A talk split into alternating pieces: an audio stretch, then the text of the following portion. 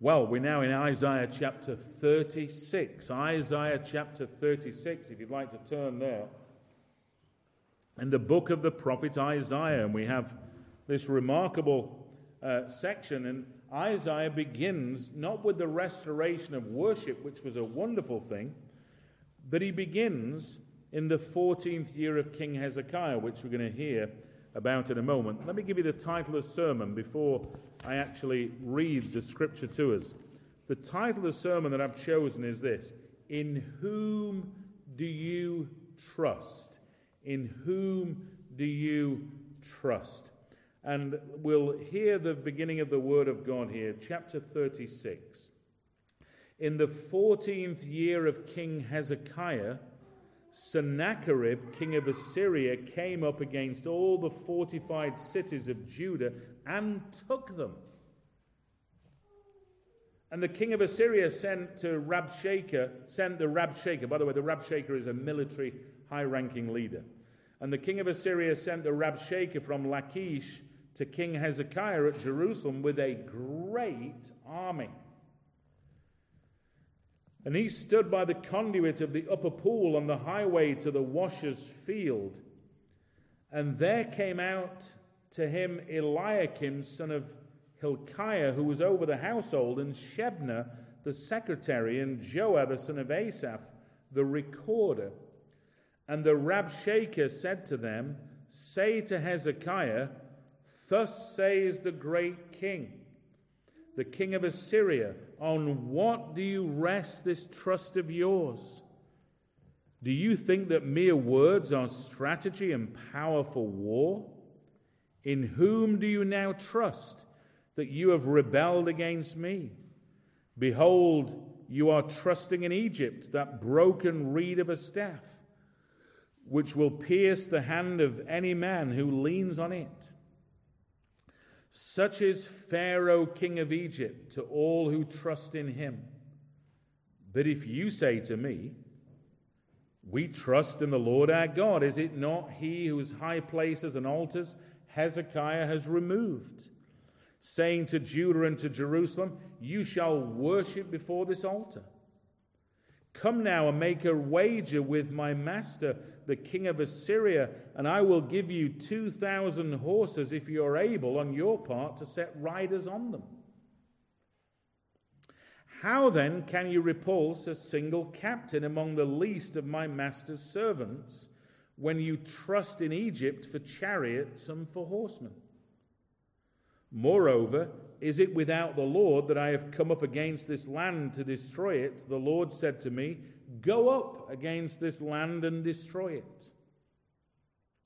Then Eliakim, Shebna, and Joah said to the Rabshakeh, Please speak to your servants in Aramaic, for we understand it.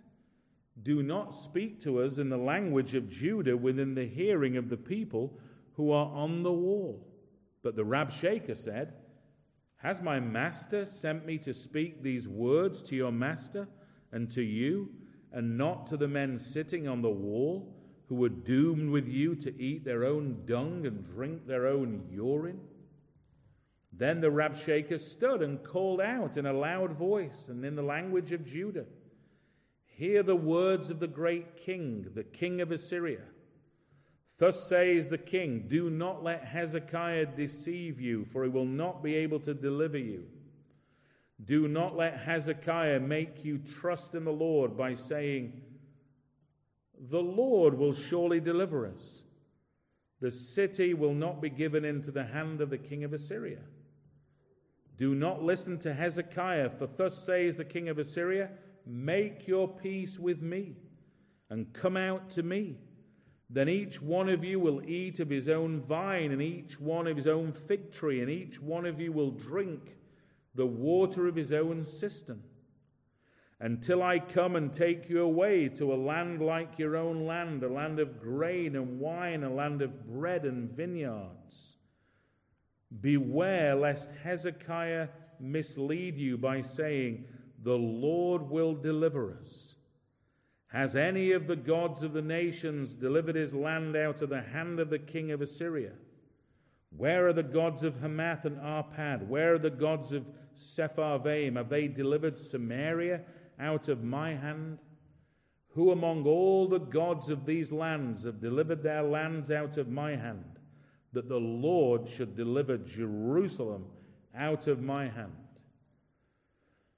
But they were silent and answered him not a word, for the king's command was, Do not answer him.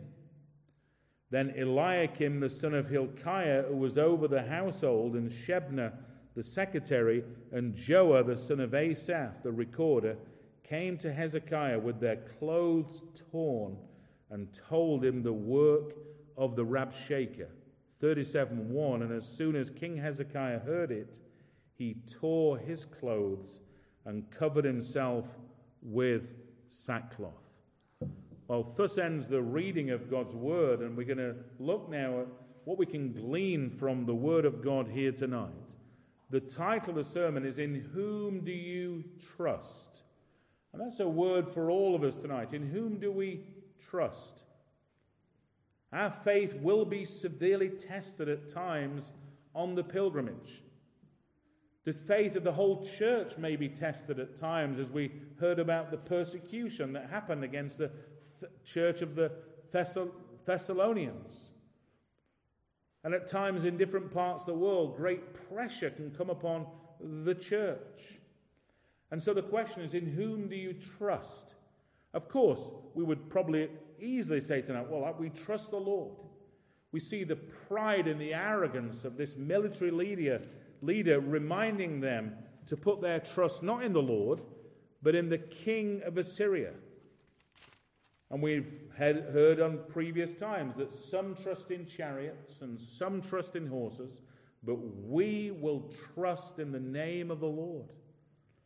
But that's not always easy, is it? Because our Lord is invisible. We can't see him. But you can see the Assyrian army, they're surrounding Judah everywhere. They've crushed uh, the northern kingdoms. They've been like bread to them. They, they're, they're nowhere to be seen. They're being carried off captive. And naturally speaking, you will be saying, We're next, we're next. You might even be turning to the person next to you we think about in the time of Gideon and Gideon's army, and the army was thin back. And God did a great work to give deliverance in the time of Gideon, and God was doing a great work here. And what we find is that Hezekiah's faith is stretched and pulled in every direction beyond any trial I think you and me will face. I can't imagine that we would ever face such a difficult trial as face King Hezekiah, the king of Judah and Jerusalem, the capital. And Judah's already been taken, and all that's left is Jerusalem, waiting to be taken next. And so here we find in the book of Isaiah these chapters. And what do we find in, we've heard tonight from chapter 36, in the 14th year of King Hezekiah.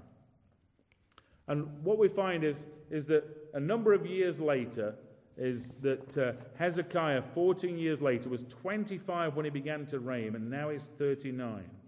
He'd restored worship. He'd restored temple worship. He'd got rid of the idols. God had used him to do wonderful things. And you would think, wouldn't you, naturally speaking, it's now time to relax. It's now time to sit down and put your feet up. Well, not this side of heaven. And yet he'd done great things, but that was preparing the way for what God was going to do. Because if you're not following the Lord, then what basis do we have to call upon the name of the Lord? And here we're going to find tonight, in three headings for us, in whom do you trust? That Jerusalem is attacked. But further than that, than this Rabshakeh, this military leader of Assyria, he begins to mock Hezekiah. And then, thirdly, the Rabshakeh, this military leader of Assyria, begins to mock the living God. What was he doing? He was undermining confidence.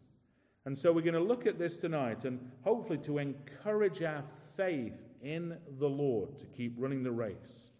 And before we get to our first heading, let me encourage us all tonight with something that the Apostle Peter said in chapter 1 and verse 7. Maybe you know these words. Peter says, so that the tested genuineness of your faith, more precious than gold that perishes, though it is tested by fire, may be found to result in praise and glory and honor at the revelation of Jesus Christ. And so, probably the main thrust tonight is that our faith has to be tested. The faith of Hezekiah and Judah was tested, and tested, I think, to the very limit. And so, our first heading tonight is just simply this Jerusalem is attacked. And as we've seen in 36, verse 1, in the 14th year of King Hezekiah, he's now 39 years old, no longer 25.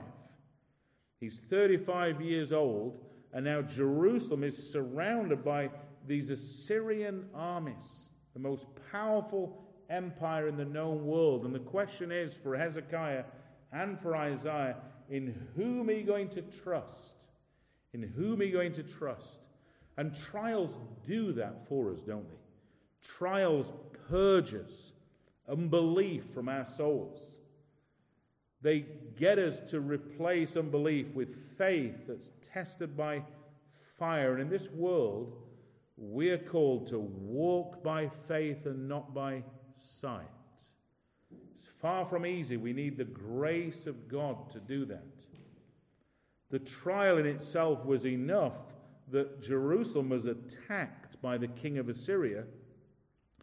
And then we find this Rabshakeh begins to uh, mock them. He begins to compound more upon their trials and difficulties. In Hebrews chapter 11, we learn about faith, don't we? We have this wonderful um, series of writings in Hebrews 11. It says, and by faith, and by faith, and by faith. But what we need to be reminded about by faith is that it isn't always by faith that we just always have the victory. The Bible says in Hebrews chapter 11, it says, by faith, uh, people escape the edge of the sword. By faith, they put foreign armies to flight, which is exactly what happened in the time of Hezekiah and Isaiah. The foreign army of, of the Assyrians were put to flight. In fact, actually, we're going to find out in another sermon, God willing, that they were destroyed. But also, it says, by faith, others suffered mocking and flogging and even chains and imprisonment. Let us ask a question tonight. What takes more faith? To be delivered or to be imprisoned? What takes more faith? To be delivered from a foreign army and the walls around Jericho to come falling down? Or to suffer mocking and flogging? But the point is that whatever we face, whatever we face, we're to face it by faith. We're to keep walking and follow Jesus Christ. If there's one thing I've learned as I've been a Christian, it's this God is faithful. Have you found that as well? That God is faithful. But God is so faithful, he tests our faith. Charles Haddon Spurgeon, in one devotional comment I read, he said, As you mature as a Christian, the trials get bigger because the Lord knows he can, you can handle it. You're thinking, oh, but that's a mature Christian. Charles Haddon Spurgeon was the pastor of one of the largest churches in the world in his own day. But at times he suffered from severe depression. He suffered from physical gout in his feet. His wife most often could no longer attend the house of the Lord because she was uh, uh, in some measure disabled towards the latter part of her life. And there's a side of Spurgeon's life that a lot of people don't look at. They see his writings and they see the size of the church. I think it's wonderful. But the sufferings that Spurgeon went through were incredible. And, and he, as a pastor, he's able to encourage us and all of us tonight to keep walking by faith. And Hezekiah is surrounded with his vast army. Jerusalem's attacked. What do we learn? We've heard what he said. He speaks encouragingly to the people of God. Not false words, but more of those who are with us and those who are against us. everyone in Britain could come against the gospel tonight and say, We're going to attack Christians, we're going to burn down church buildings, we're going to burn Bibles, and things like that have happened in the history of the church. But if God is for us, who can be against us? More are those who are with us than are with them. If we have God in our side, we're on the majority, praise God. Some trust in chariots and some trust in horses, but we will trust in the name of the Lord no matter what by the grace of God. So the first heading in In Whom Do You Trust is that Jerusalem is attacked, but then it gets worse. Our second heading is that the Rabshakeh mocks Hezekiah. The trial intensifies, doesn't get easier, it gets worse. And we find here in the Word of God in 36 and verse 4, what do we read? And the Rabshakeh said to them, this military leader, uh, on behalf of the Assyrians, he says, Say to Hezekiah, he's speaking out loud to all the people, and says, Thus says the great king, the king of Assyria, on what do you rest this trust of yours? Do you think that mere words are strategy and power for war? In whom do you now trust that you have rebelled against me? He's asking questions of the Judeans. He's asking questions of Isaiah. He's asking questions of King Hezekiah. Who does that sound like? Is that the voice of the Holy Spirit? Far from it. It's like Satan in the Garden of Eden. Has God said? He's undermining the faith of the people of God, this Rabshakeh. He's mocking Hezekiah. Whether he had spies in, in, in in Jerusalem or not, we don't know, but he seems to have inside knowledge and information. He's mocking Hezekiah. And he mocks further and says, You're trusting in Egypt. Well, they weren't, because we've heard the words of Hezekiah. He was trusting in the Lord. In whom do you trust? And this Rabshakeh is right. If you're going to trust in Egypt, they can do nothing for you. Assyria could crush the Egyptians, no problem. And so the trial goes on. The whole speech of this Rabshakeh is to undermine their confidence in anything for deliverance against the Assyrians. And so our trials can get much worse yet. Whatever you're going through tonight, you can have people who can undermine your confidence and trust in the Lord. But aren't we thankful tonight for Proverbs chapter 3, verse 5 and 6? Trust in the Lord with all of your heart, and do not lean on your own understanding. In all your ways, acknowledge him, and he will direct your paths. And hundreds of years before, King Solomon wrote those words. And the book of Proverbs would have been available for Hezekiah. We don't know if he would have availed himself of that or not. One thing we do know is that Isaiah knew the Word of God very, very well. And so tonight we can take confidence that no matter what comes against us, that we can trust in the Lord. Don't lean on our own understanding. Well, let's think about for a moment. Let's just think for a moment. If, if Hezekiah had lent on his own understanding, he would have said it's hopeless. We don't stand a chance. We may as wave white flags and just run out and say we, res- we surrender. If he leaned on his own understanding, it was an impossible situation. And we think similarly about the disciples in the time of Jesus and how Jesus said in Mark's Gospel, chapter 4, he got into the boat with his disciples, and what did Jesus say? He said, Let us cross over to the other side. And then we have this remarkable story that Jesus falls asleep in the stern of the boat. Can you imagine? The, the ship begins to go up and down up and down. And yet the master is fast asleep. But the disciples, they're not fast asleep. They are wide awake. Their eyes are wide open as they hopefully begin to what they thought would be a fairly pleasant and innocuous journey, nothing much happening. But read in Mark chapter 4 a great windstorm came. And the disciples begin to panic. It gets worse and worse and worse. And yet Jesus remains asleep in the boat. And then what happens is, is that the disciples become so afraid they decide what to do. They must be talking to one another. This, this storm is getting, and you know, these were seasoned fishermen Peter and John and James. The ship's going up and down and up and down, and they've been at sea many times. But this one, this test is stretching their faith to the very edge. You have trials like that, testing to the very edge. And they decide that the best thing to do is to wake up Jesus. So they come to him and they wake him up. And we may think, Jesus, oh, is he surprised? No, he knows exactly what's happening. He's already said, let us cross over to the other side. And he rebukes the storm. And it says in Mark's gospel, there was a great windstorm, then there was a great calm. And what does Jesus say? Why were you so troubled, O you of little faith? But that can't be said, actually, here of King Hezekiah because he remains steadfast in his faith by the grace of God in the midst of remarkable opposition.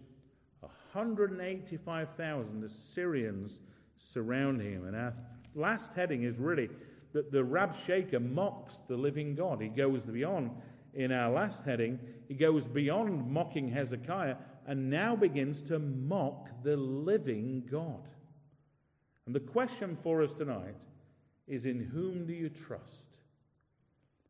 Just let your imagination run for a moment to see that people on the walls of Jerusalem could look out and off onto the hills there would be the Assyrian armies.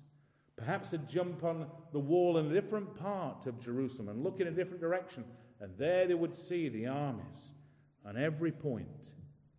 And no matter what we face and what Hezekiah faced, the question is in whom do you trust? That's a pastoral question for us tonight. The Rabshakeh starts mocking. In verse 14, it says this Thus says the king, Do not let Hezekiah deceive you, for he will not be able to deliver you. That's true. Hezekiah will not be able to deliver them. That's true. He says in verse 15, Do not let Hezekiah make you trust in the Lord by saying, The Lord will surely deliver us. That's not true. He now mocks uh, the people of God, saying, If Hezekiah is saying, Trust in the Lord, he begins to blaspheme the name of God. In verse 6, 15, if you say, uh, The Lord will surely deliver us, the city will not be given into the hand of the king of Assyria, he then says, Do not listen to Hezekiah, for thus says the king of Assyria, Make your peace with me. And he goes on and starts talking about there's no gods who can stand against Assyria. Naturally speaking, that's true. But there's only one true and living God. And we need to be reminded and exhorted and edified time and time again that our God that we're preaching tonight, our God that we're worshiping, is the God who made the heavens and the earth. And there is only one true and living God. Yes, there are many religions, there are many gods in this world. There can even be depictions of the Christian God that may not even be true. But the God of the Bible is the one who created the heavens and the earth. Genesis chapter 1. In the beginning, God created the heavens and the earth out of nothing. And the God who sent Jesus Christ to become a man, it may seem that he, he became small by sending his son to become a man. But there is no lack of power with the living God. There's no lack of power in the living God. And faith has to be tested. And we see in verse 21 that the Rabshakeh goes on and on and on, mocking God now. And it says in verse 21 But they were silent and answered him not a word. For the king's command was, Do not answer him. So, as we come to a close tonight, we're reminded at the beginning of this trial, which Isaiah records for us, helpfully in his own book, this prophetical book, this remarkable trial that's there to strengthen our faith tonight. Who would have thought? 2,700 years later, that there will be a sermon here in Hilltop Chapel on the deliverance of the people of God, the Judeans, from the Assyrians. We haven't got there yet, but where we're at right now in this story is that the faith is tested of Hezekiah, of the Judeans, and test, tested our faith has to be. Sometimes your faith will be tested to the very limit. It'll be stretched beyond its, where it's ever gone before. But with Jesus in the boat, the disciples learn later, the boat will never sink. With Jesus in the boat, the boat will never sink. We often think of the reformers, you know, I think in times past, often with rose tinted spectacles. But they would often use Psalm 124 and verse 8. You know what Psalm 124 and verse 8 says?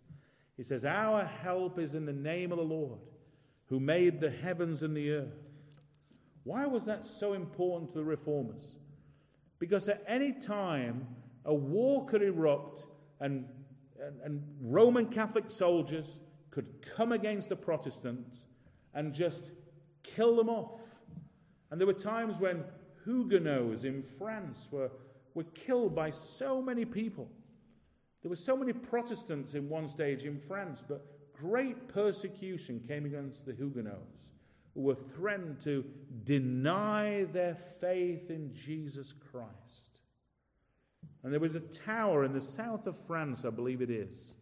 And there'd be Huguenots who would be shipped into this jail, and then it would become like a manufacturing line for martyrdom.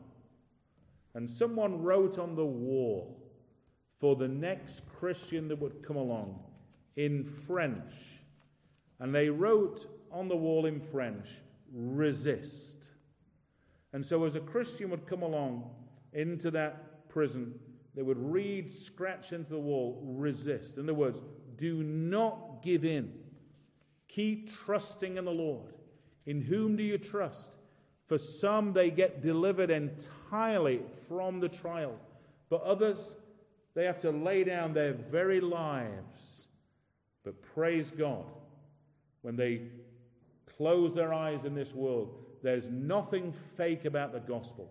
The gospel is more sure than anything else that we can trust. The blood of Jesus Christ will never lose its power.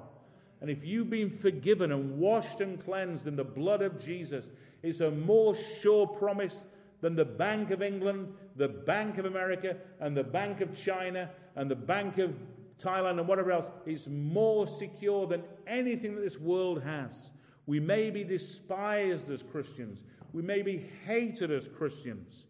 But the Word of God is true. It is yes and amen. In who do we trust? We trust in something that cannot be shaken.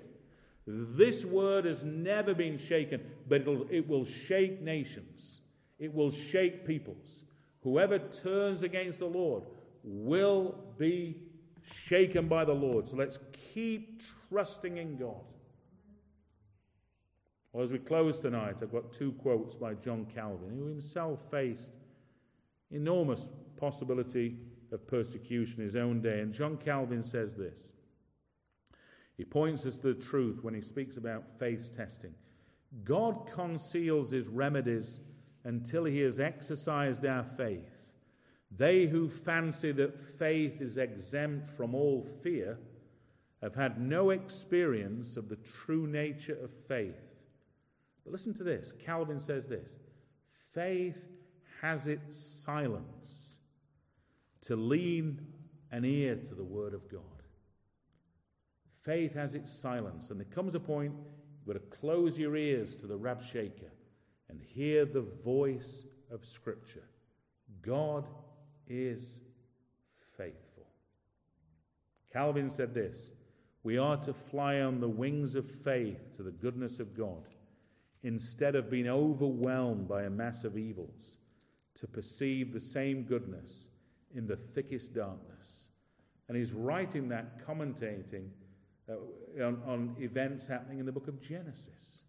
And remember, the patriarchs, they didn't have a full Bible. They only had a, a handful of promises. And yet they may have endured intense, but God brought them through. And so let's keep trusting in the Lord. There are more Christians alive on earth today than at any other time in human history.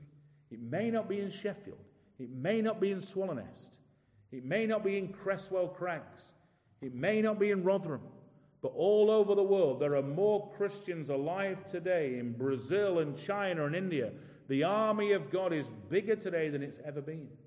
But we're scattered, we're scattered far and wide. And yet God sees every one of us and cares for